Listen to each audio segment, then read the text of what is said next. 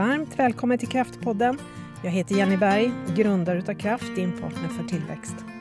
Här i podden möter jag människor från akademin och praktiken i ämnen som berör ledarskap, organisationsutveckling, coaching med mera.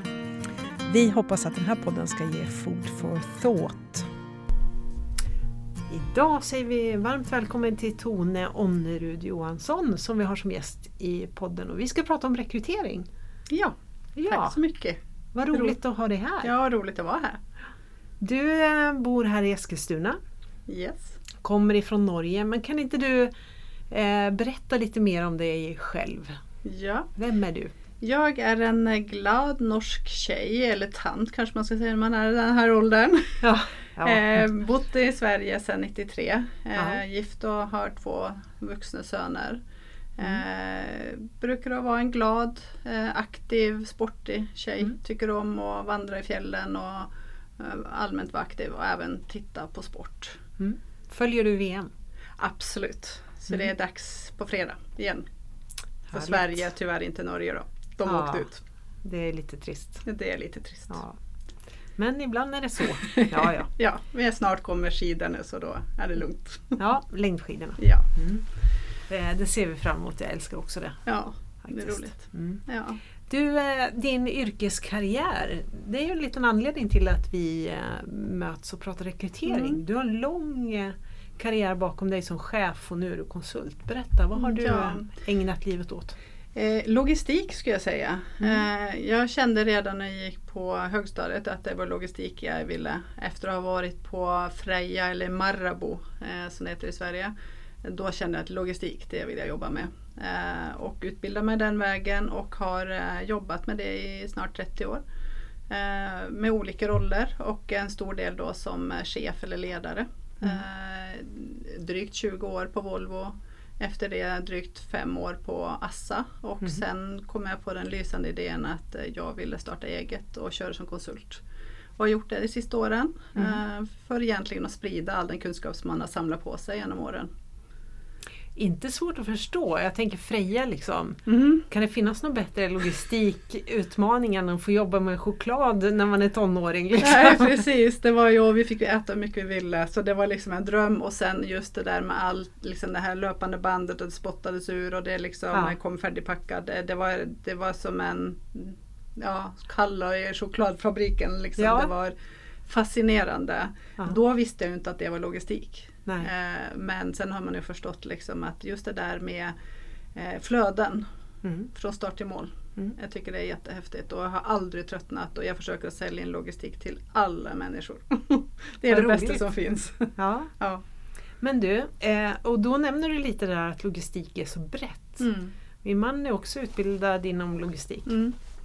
och andra som jobbar också med det där i min närhet. Eh, och eh, då tänker jag liksom kan du säga någonting om det? För det, var har din specialisering varit? Har det varit det löpande bandet eller har det varit transporter över världen? Eller? Det har varit eh, egentligen kan man säga eh, den inre logistiken. Eh, hur saker rör sig in i en fabrik. Eh. Från godsmottagning och ut till färdig produkt.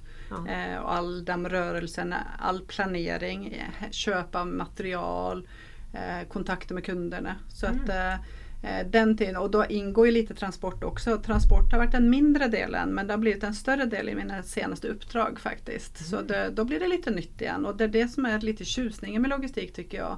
Är att eh, det är så brett.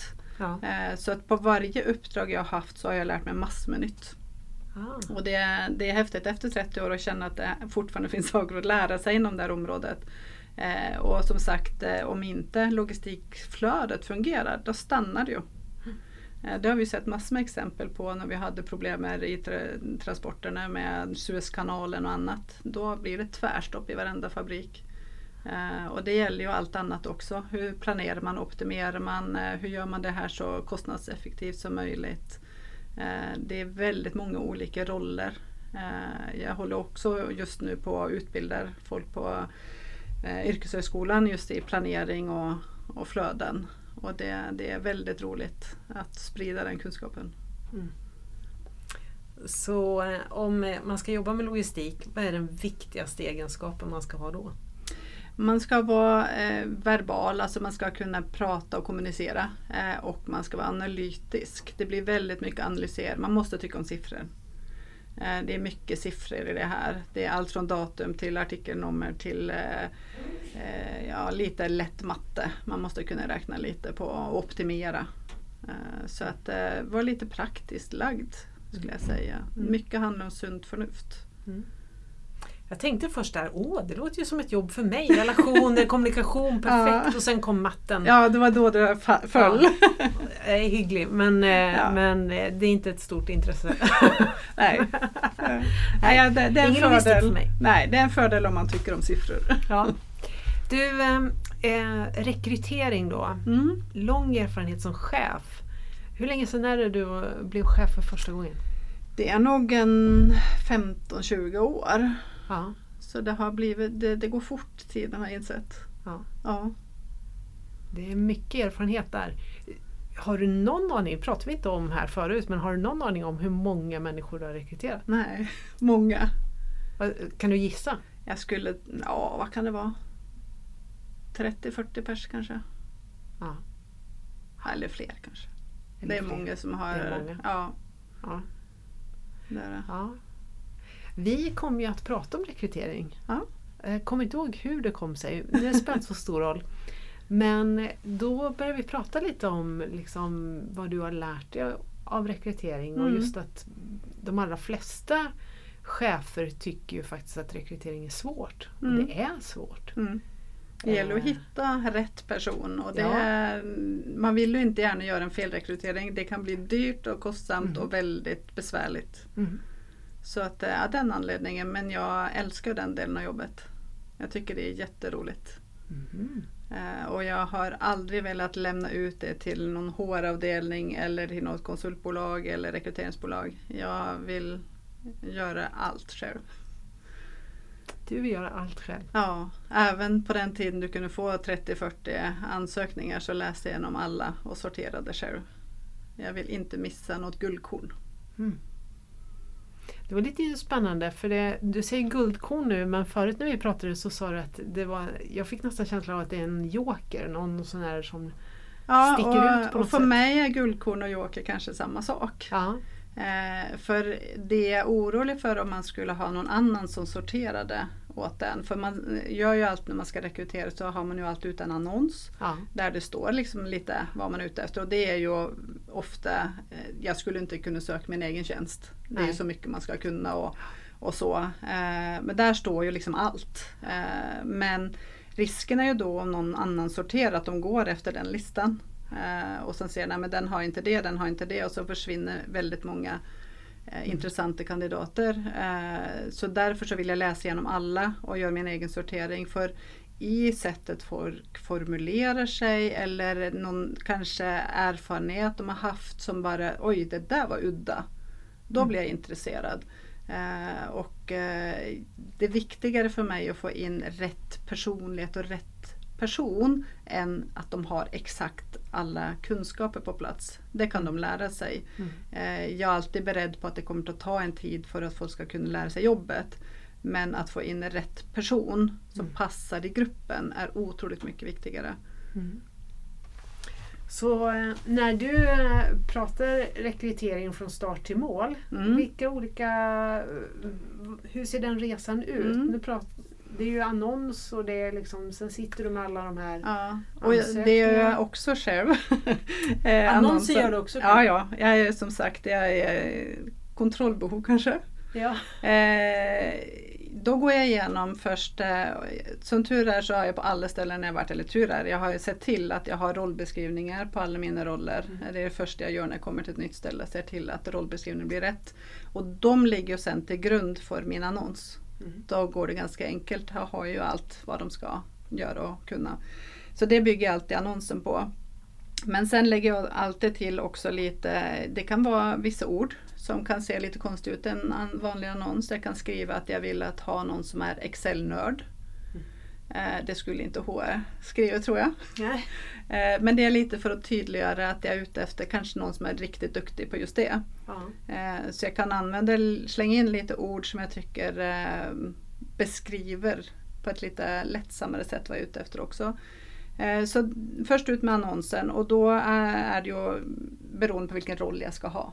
Som jag ska ersätta eller om jag ska utöka eller så. Då har jag liksom faktabasen på vad det är jag behöver.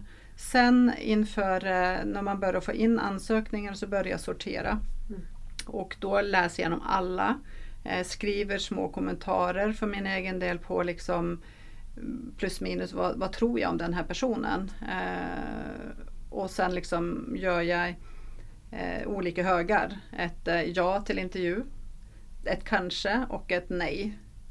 Eh, jag har alltid med en från gruppen också då som får läsa igenom också alla. Eh, som får göra exakt samma jobb på sin egen sida. Utan dina noteringar? Utan mina, ja. absolut inget. Eh, och sen sätter vi oss tillsammans och så går vi igenom eh, vilka diner ja, vilka diner kanske och vilka diner nej. Och sen sitter vi och argumenterar för de valen vi har gjort.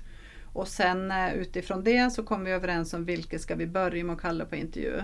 Och jag försöker alltid att kalla kanske en tre stycken till att börja med av ja-högen och kanske någon från kanske-högen då eh, till en intervju. Och mm. skulle det vara så efter intervjuerna att nej, då fortsätter vi och fyller på med någon till. Eh. I det här samtalet med den du har med dig från mm. din avdelning, hur ofta ger du dig på någon du har sagt ja till och den andra jag kan, när det gäller att ta in på intervju så kan jag göra det ganska ofta. Ja. Eh, för att eh, då har vi ju fortfarande inte gjort något val. Nej. Jag brukar säga du får säga vad du vill men det är jag som bestämmer. Men eh, det blir en ganska bra dynamik i det där. Ja. Och det är väldigt intressant och jag brukar alltid låta dem få komma med sina argument först. Så inte de ska känna sig styrda av vad jag tycker. Men det är en ganska rolig del av processen. Ja. Vad är det de har läst i hur folk har formulerat sig jämfört med vad jag har läst. För det är ofta olika saker vi ser. Mm. Det kan vara rena faktagrejer eller det kan vara hur man har tolkat i det personliga brevet, hur man har uh, ordlagt sig. Liksom. Ja. Uh, och jag är en sån som kan störa mig på, på stavfel trots att jag är norsk och inte kanske borde bry mig om det. Så kan jag liksom störa mig lite på om man inte har korrekturläst sin egen ansökan till exempel. Medan andra fokuserar på något helt annat. Uh, så att det är ganska intressant att se den dialogen vi har inför innan vi kallar in folk Eh, det är ganska eh, spännande. Mm. Intressant. Mm. Man blir intresserad också av hur gör du urvalet i den här personen som du har med dig? Ja, dels kan det bero lite på vilken roll jag ska ha. Ska jag ha eh, en planerare då vill jag gärna ha med någon som antingen jobbar som planerare eller har jobbat som planerare som har kunskap om rollen och också kan få berätta lite på intervjun mm. om exakt vad man gör. Uh, så det, det, kan vara en orsak. Det kan, en annan kan vara också att jag vill ha en som är ganska olik mig. Mm. Uh, eller en som är väldigt duktig på Excel om det är en viktig del av rollen. Så att uh, en som sitter med en kunskap som jag inte har helt enkelt. Mm. är det jag försöker att få med mig. Och som sagt inte en kopia av mig för då är det risk att vi tycker exakt samma och då ger ju inte riktigt det jag vill på intervjun. Mm. Eller på urvalet. Kan det här vara en person som du tänker att du vill ge vidare ledaruppgåvor? Och, börja det kan vara. Ja. Uppgifter. Ja.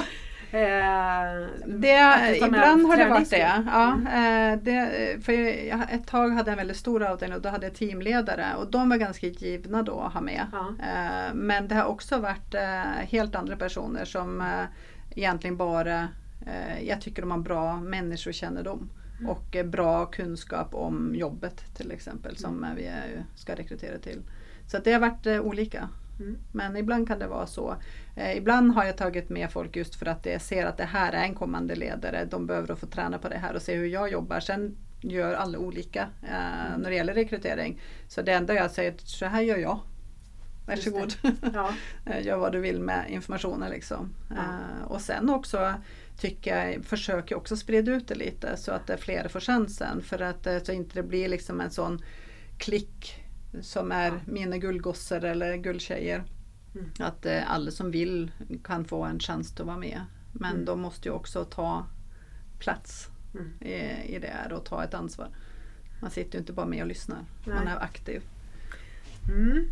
Ja, och då kommer du till intervju så småningom. Ja, precis. Eh, för då kallar man ju in till intervjuer och, eh, och då, det första jag gör då när jag hälsar på kandidaterna som kommer det är ju att försöka att få dem att slappna av. Eh, jag vill att det här ska vara som att vi sitter och dricker en kopp kaffe. Vi pratar som kompisar. Jag berättar om jobbet och företaget och de berättar om sig själv. Eh, så vi börjar ganska lugnt. Eh, lär känna varandra helt enkelt och jag vill att de jag pratar ganska mycket i början om företaget, om ja. jobbet och den person jag har med mig får gå i detaljer om jobbet så den kandidaten verkligen får en känsla av vad jag har sökt. Just det. För en annons säger ofta en grund men det är väldigt svårt att förstå exakt vad det är och jag försöker ge en så bra bild som möjligt. Både av avdelning, vi brukar prata om hur avdelningen ser ut med hur många vi är, vilken blandning och mix vi har av personligheter och människor. Mm. Eh, så att slappna av lite. Vi pratar lite personligt. Eh, är det någon som är intresserad av sport då kan vi fastna där ett tag. Eh, ja, så, ja. Eh, men lite få dem till att känna att men gud vad trevligt vi har det här. Mm. Och sen, vad är det som gör att du tycker det är viktigt? Jag vill inte att de ska ha den här proffsiga masken. Jag vill bakom, jag vill veta vem är det jag ska anställa här. Ja. Jag vill lära känna den personen. Är det en person som jag känner att den, den här blir perfekt i den här gruppen? Eller kommer det här att bli ett problem? Mm. För en personlighet kan krocka med andra personligheter jag har och i och med att jag har en förkärlek för lite jokrar eh, så kan det bli jättekrock om jag har en liknande mm. redan. Så att därför så vill jag lära känna dem under skalet. Mm.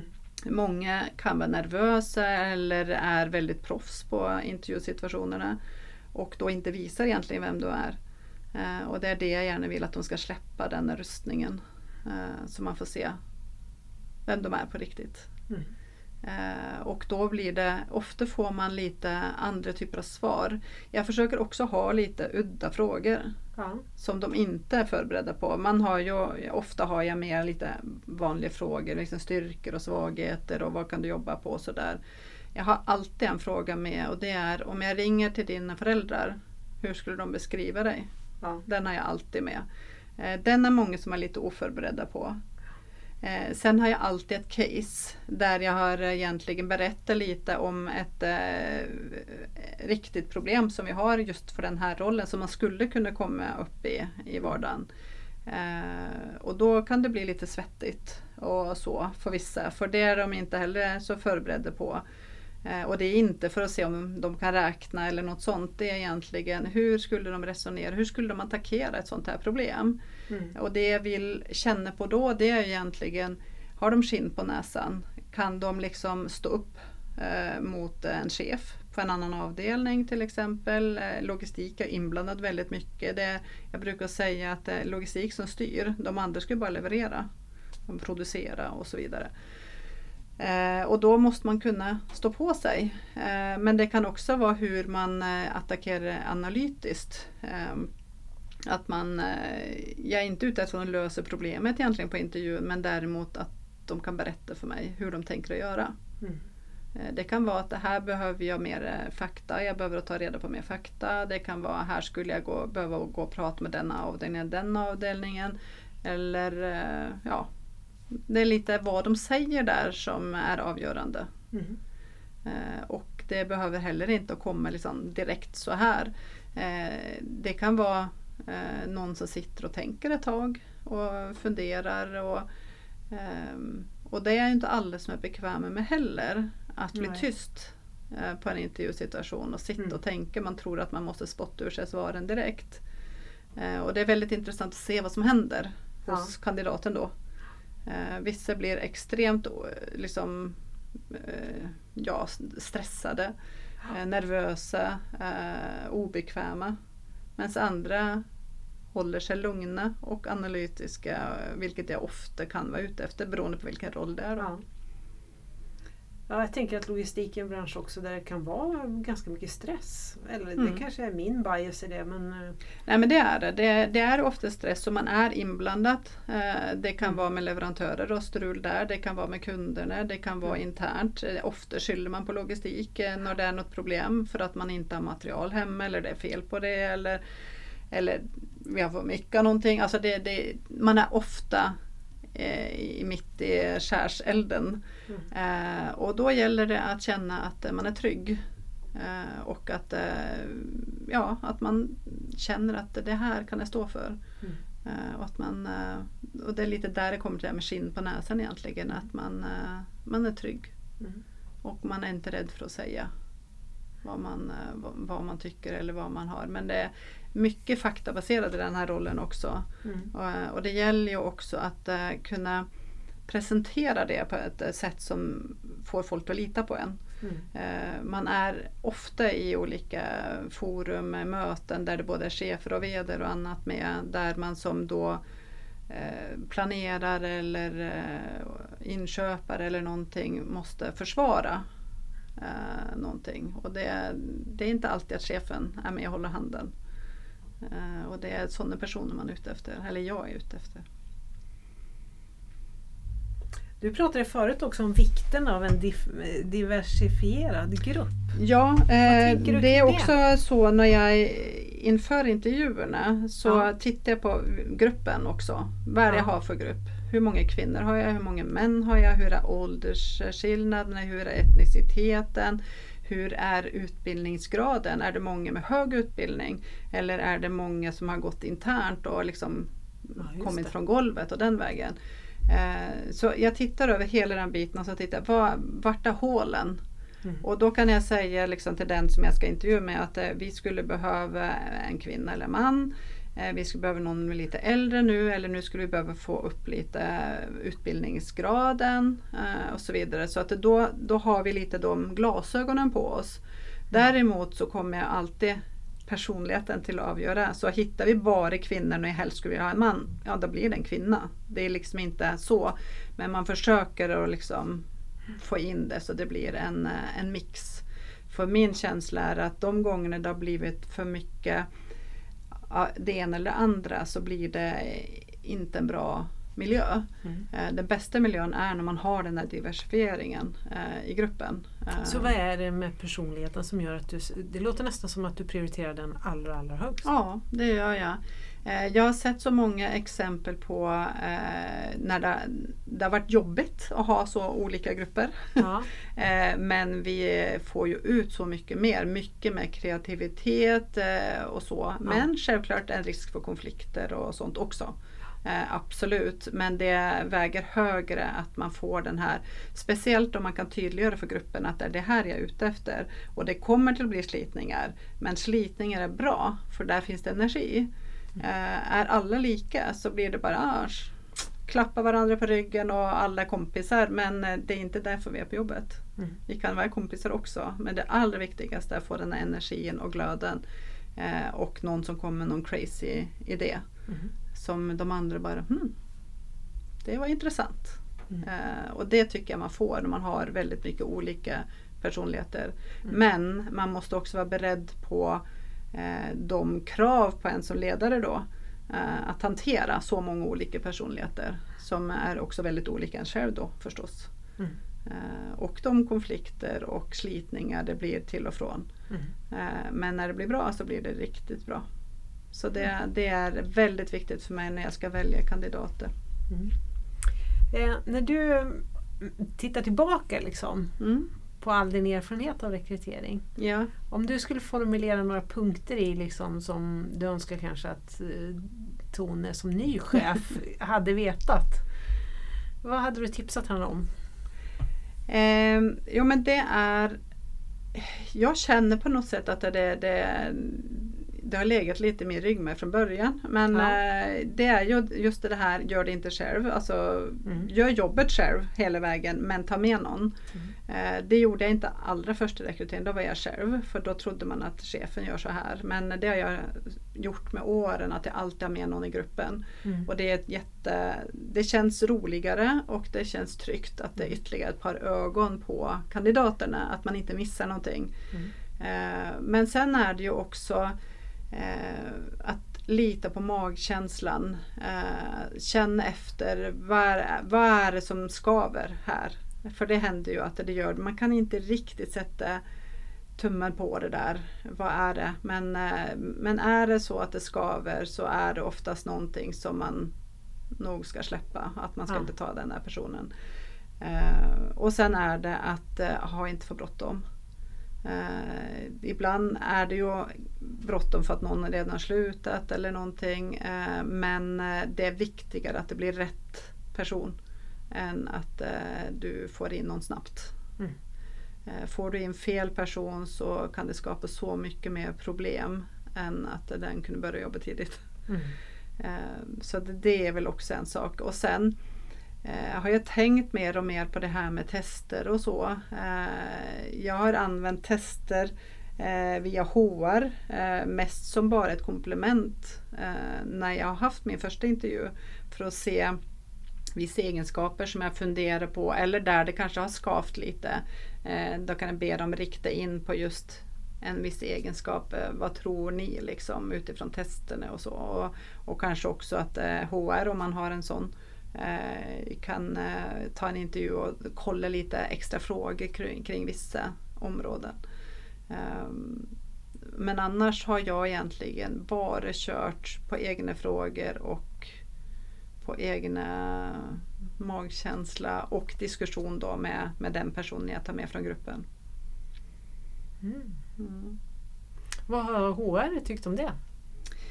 De eh, har faktiskt inte haft något emot det. Ja, bra. Eh, Ja, så att, eh, men det är väl kanske också, jag har väl varit väldigt bestämd på vad jag vill göra. Jag har fått på vissa ställen lite sådär, men varför vill du göra all själv? Ja. Och det är ju liksom att jag vill ha kontroll på hela processen och inte missa någon. Och jag menar HR tycker väl det är bara skönt också. Ja, de har nog fullt upp. De har det att göra med, det finns ju väldigt många andra chefer som inte vill göra Ja. allt jobbet själv för de tycker inte de har tid. Men jag känner att eh, den tiden det tar mig, den känner jag in på Ja. att förhoppningsvis få in rätt kandidat. Mm. Det, det är ju jag som vet bäst vad vi behöver. Ja. Inte någon annan avdelning eller någon eh, rekryteringsbolag eller något. Nej. Jag tror att det är klokt faktiskt. Eh, du, eh, det var väldigt mycket som var spännande här. Du pratade ju om att du eh, ger, tar med ett case i intervjun. Mm. Det kan man ju bli nyfiken på. Har du liksom fem färdiga case som du alltid kör? Eller? Nej, det har jag inte. Jag, eh, dels beror det på vilken typ av roll Ja. det är förstås. Eh, och då är det, jag menar, i, inom logistik så är det alltid problem på Ja. något sätt. Det finns mycket att ta av. Och då brukar jag ta någonting som vi, ett problem vi nyss har haft eller någonting som vi alltid brukar råka ut för. Det kan vara eh, ett case som handlar om eh, problem internt mellan avdelningar eller det kan vara någonting eh, kopplat till en kund eller leverantör eller till ett, liksom en analytisk fråga. Det är väldigt olika. Eh, Det beror på vad jag känner att den här rollen oftast kommer att råka ut för. Mm. Så att det blir så autentiskt som möjligt. Att det blir så Så nära. Så. nära som vad de kommer att uppleva. Mm. Eh, Så är det. Och jag försöker också alltid vara väldigt ärlig på vilket bolag de kommer till. Mm. Eh, Är det här eh, ett stort bolag med ordning och reda och strukturer där man måste hålla sig innanför mallen? Eller är det ett bolag där det är lite High Chaparral och man måste liksom kanske försöka själv att hitta struktur och ordning och reda? Eh, Ett tillväxtbolag helt enkelt? Ja, och jag har jobbat i olika Mm. och eh, jag tycker det är otroligt viktigt att vara ärlig där. Alla företag har sina för och nackdelar och det gäller att hitta den person som är perfekt för just det här bolaget. Mm. Eh, Gör du fel där så blir det en jättebesvikelse för kandidaten att den trodde att för, eller företaget eller jobbet var ett annat. Så jag försöker vara väldigt ärlig. Även med min målbild, hit vill jag som chef för den här avdelningen. Det här är min dröm, att vi ska komma till det här målet. Men idag är vi här. Och jag behöver in folk som är intresserade att ta oss dit. Mm. Eh, Det kommer till att bli hårt arbete, det kommer till att vara jobbigt, eh, det kommer inte till att vara eh, färdigt bestämt hur du ska göra. Är du en sån? Eller vill du ha ordning och reda? Det gäller att man vet själv också Mm. vad man vill där. Men där försöker jag och gräver ganska mycket. Mm. Eh, verkligen, för klart sitter på en intervju så absolut säger man då, det är klart. Det här tycker jag är kul. Men eh, det kommer ofta fram i caset till exempel. Om man är en sån som känner att oj, det här vill jag göra. Tänk vad spännande att få vara med på den här resan. Eller bara oj, oj, oj. Det här det, det är jobbigt men jag får försöka hålla igång min. Ja.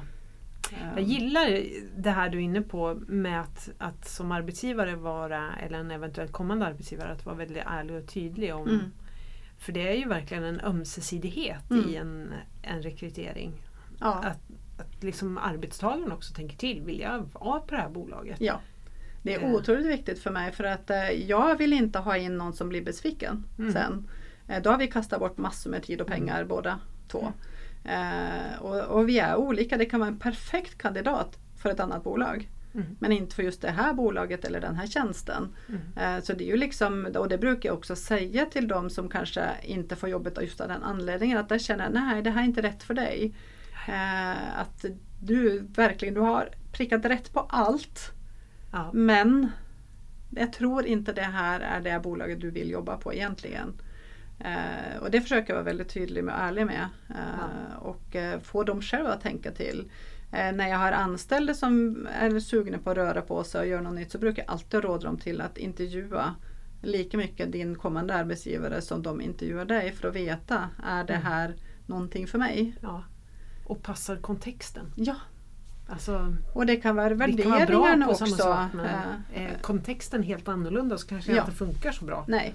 Och vi pratar också värderingar. Att Ja. eh, titta på vilka värderingar är viktiga för mig. Vad är det som är viktigt på det här företaget är på. Mm. Eh, vad jag tycker är kul här och vad jag inte tycker är roligt här.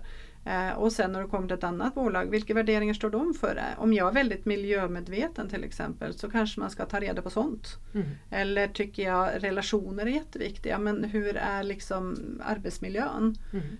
Det kan vara fysiskt och det kan vara liksom be om att få prata med någon i gruppen Mm. och så vidare. Eh, För det är otroligt viktigt. Och det brukar jag också, om vi går vidare med en kandidat till kanske andra eller till och med tredje gångs intervju, då brukar jag ofta att få dem till visa dem avdelning, att de får träffa lite mer folk. Så de får en känsla av eh, att prata med folk lite löst utan att eh, det är en intervjusituation. Mm. Så de känner, är det här ställe jag vill vara på eller är det inte det?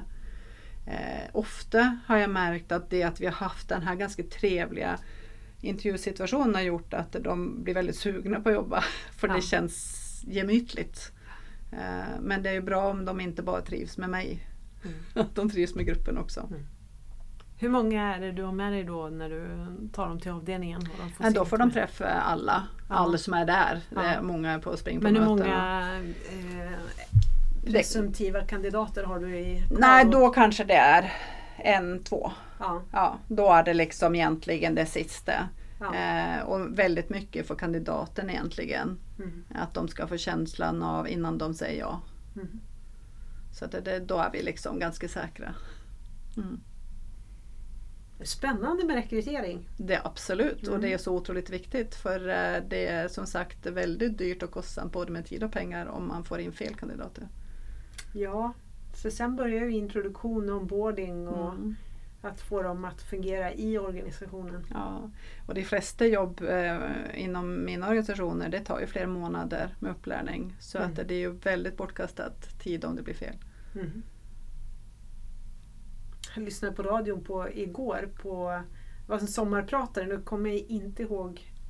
Eh, jo, Lise Tam Mhm. som började på eh, domstolen i Haag. Jaha, vad spännande. Ja, jättespännande. Och berättar att liksom när hon kom dit första dagen så var det här är din dator, varsågod. Och börja typ. Och ingen introduktion. Oj, det, var, ja, det är lite osvenskt. Det här caset, de här ska du kolla på. Och jag tänkte oj alltså. Ja, Och så ett så viktigt jobb. ja, Ah, vilken, vilken grej. ja, ja det, Så går det inte till på dina avdelningar. nej, Nej. det gör det inte. Eh, då är det introduktionsprogram och en fadder och, och så Mm. vidare. Eh, det är viktigt känner jag att man får en bra start. Ja, superviktigt. Ja. Man vill inte gå miste om den här pärlan man har hittat. Nej. Och jag menar, har man lagt så mycket tid på, på hela rekryteringsprocessen så vill man ju definitivt att det ska förplanta sig vidare. Ja. Eh, så. Och där har jag också tagit hjälp av gruppen att titta på vad det, eh, de behöver lära sig, vem ska lära ut vad. Så jag gör ju så här att eh, jag har vissa punkter eh, men vi sprider ut upplärning på väldigt många personer. Så att Ja. den personen hinner att lära känna många personer också. Just det. Och sen att det inte blir så stor belastning för en och samma person. Mm. Så att det, det är också viktigt känner jag. Klokt. Du, har du misslyckats någon gång Ja man har ju med det. rekrytering? Ja, det har man ju. Ja. Så om det är några punkter, låt bli, gör inte om det här. Vad är det? Nej men eh, dels är det ju att jag då inte riktigt har lyssnat på min magkänsla. Det Mm. kan vara en väldigt liten sak där man har fått en känsla av att eh, det är något som skaver. Men Mm. det är så lite och allt annat känns så bra. Mm. Och sen känner man att nej men det är ju bra. Mm. Eh, och den lilla saken den har en tendens att växa sen när den personen blir varm i kläderna. Då blir det väldigt tydligt. Eh, och det, det har hänt mig. att eh, en, en liten sak var större än den såg ut som. Och då blir det, i och med att vi jobbar väldigt mycket med relationer så är det ju otroligt viktigt hur man beter sig internt och externt. Och Vad kan man säga och vad kan man inte säga och hur ska man bete sig.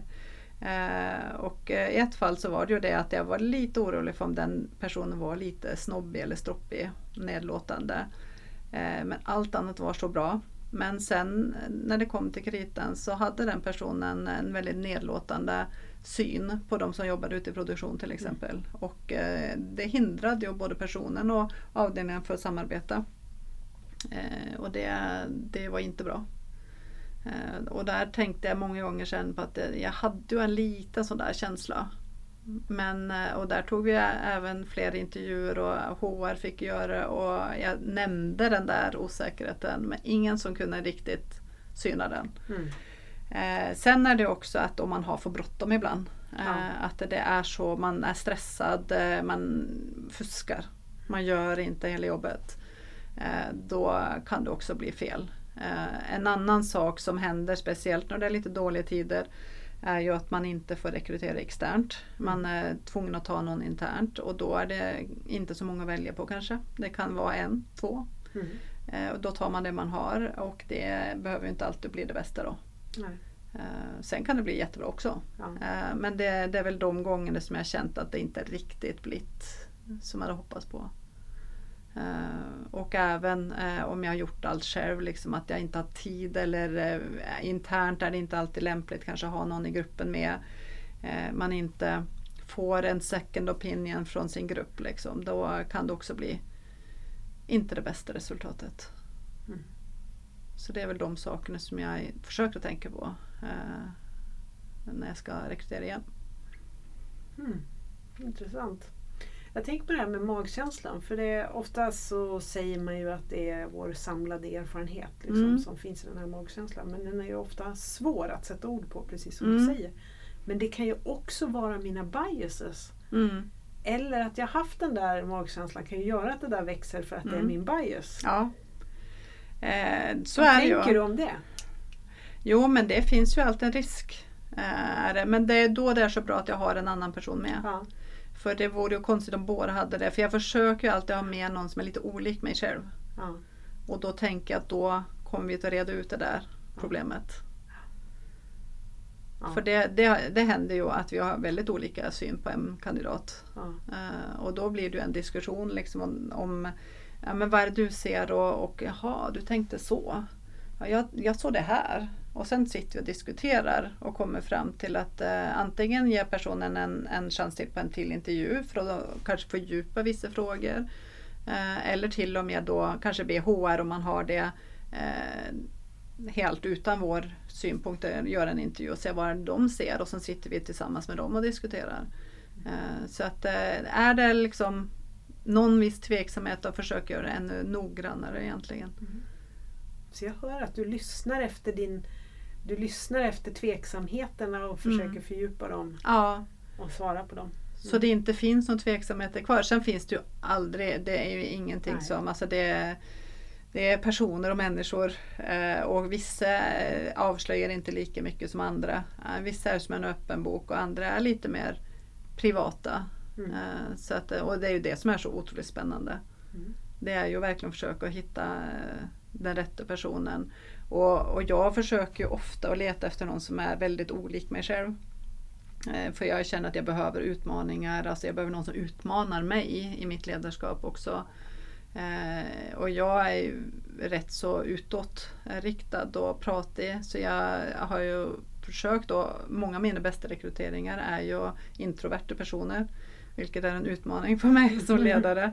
Eh, och det som är roligt med det är ju också att eh, många av mina chefer igen har tyckt att Nej, men det där det kommer inte att bli bra för att de är de är för blyga eller de är för tysta eller de måste kunna stå upp i en sammanhang och, och så vidare. Det jag har gjort med de personerna sen jag rekryterat dem det är att jag har ju funnits med som stöd. Eh, när de behöver ta ton i ett sammanhang så har jag varit med till exempel så de har en trygghet i att får de tunghäfta så finns jag där. Eh, men de har ju tagit kliv Eh, och växt otroligt mycket och några av mina absolut bästa rekryteringar har varit riktigt introverta personer som ingen annan har trott på.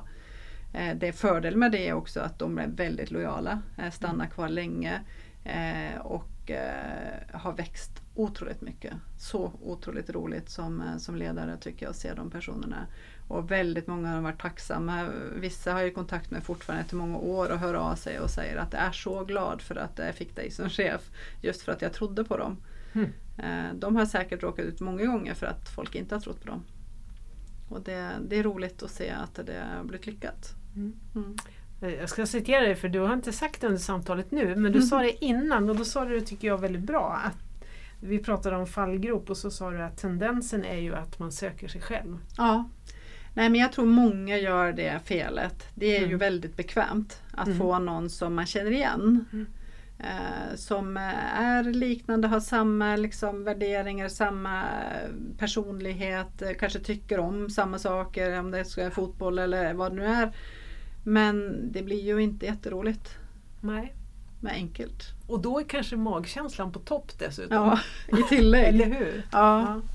Du, om du fick eh, ge en superkraft till alla världens ledare så här i avslutningen av våran, vårt avsnitt idag. Ja, då skulle det vara att de är ärliga och raka och tydliga. Eh, jag är så trött på alla ledare, världsledare och politiker som eh, mer rackar ner på andra personer och partier än att tydliggöra vad de själv står för. Och jag tror det skulle vara så mycket enklare om de kunde prata om sin politik och vad de vill göra och stå för vad de vill göra oavsett om det är rumsrent eller inte. För det är det eh, skulle vara mycket enklare för oss alla att veta vad vi ska rösta på. Mer ärlighet och rakhet? Mm, absolut. Mm. Hur var det att vara med i podden? Det var jätteroligt. Ja. Vad tar du med dig härifrån? Eh, att jag verkligen brinner för det här och tycker det är roligt både att prata om det, att jag eh, tycker om människor och vill gärna sprida både hur roligt det är att vara ledare eh, och eh, också värdet av eh, att få in olika typer av personer i ett företag. Att eh, se olikheterna som en tillgång. Mm. Tack att du ville vara med. Tack själv. Ja. Så säger vi till alla er lyssnare att ha en fortsatt bra dag oavsett var du befinner dig idag. Och eh, detta var det om rekrytering.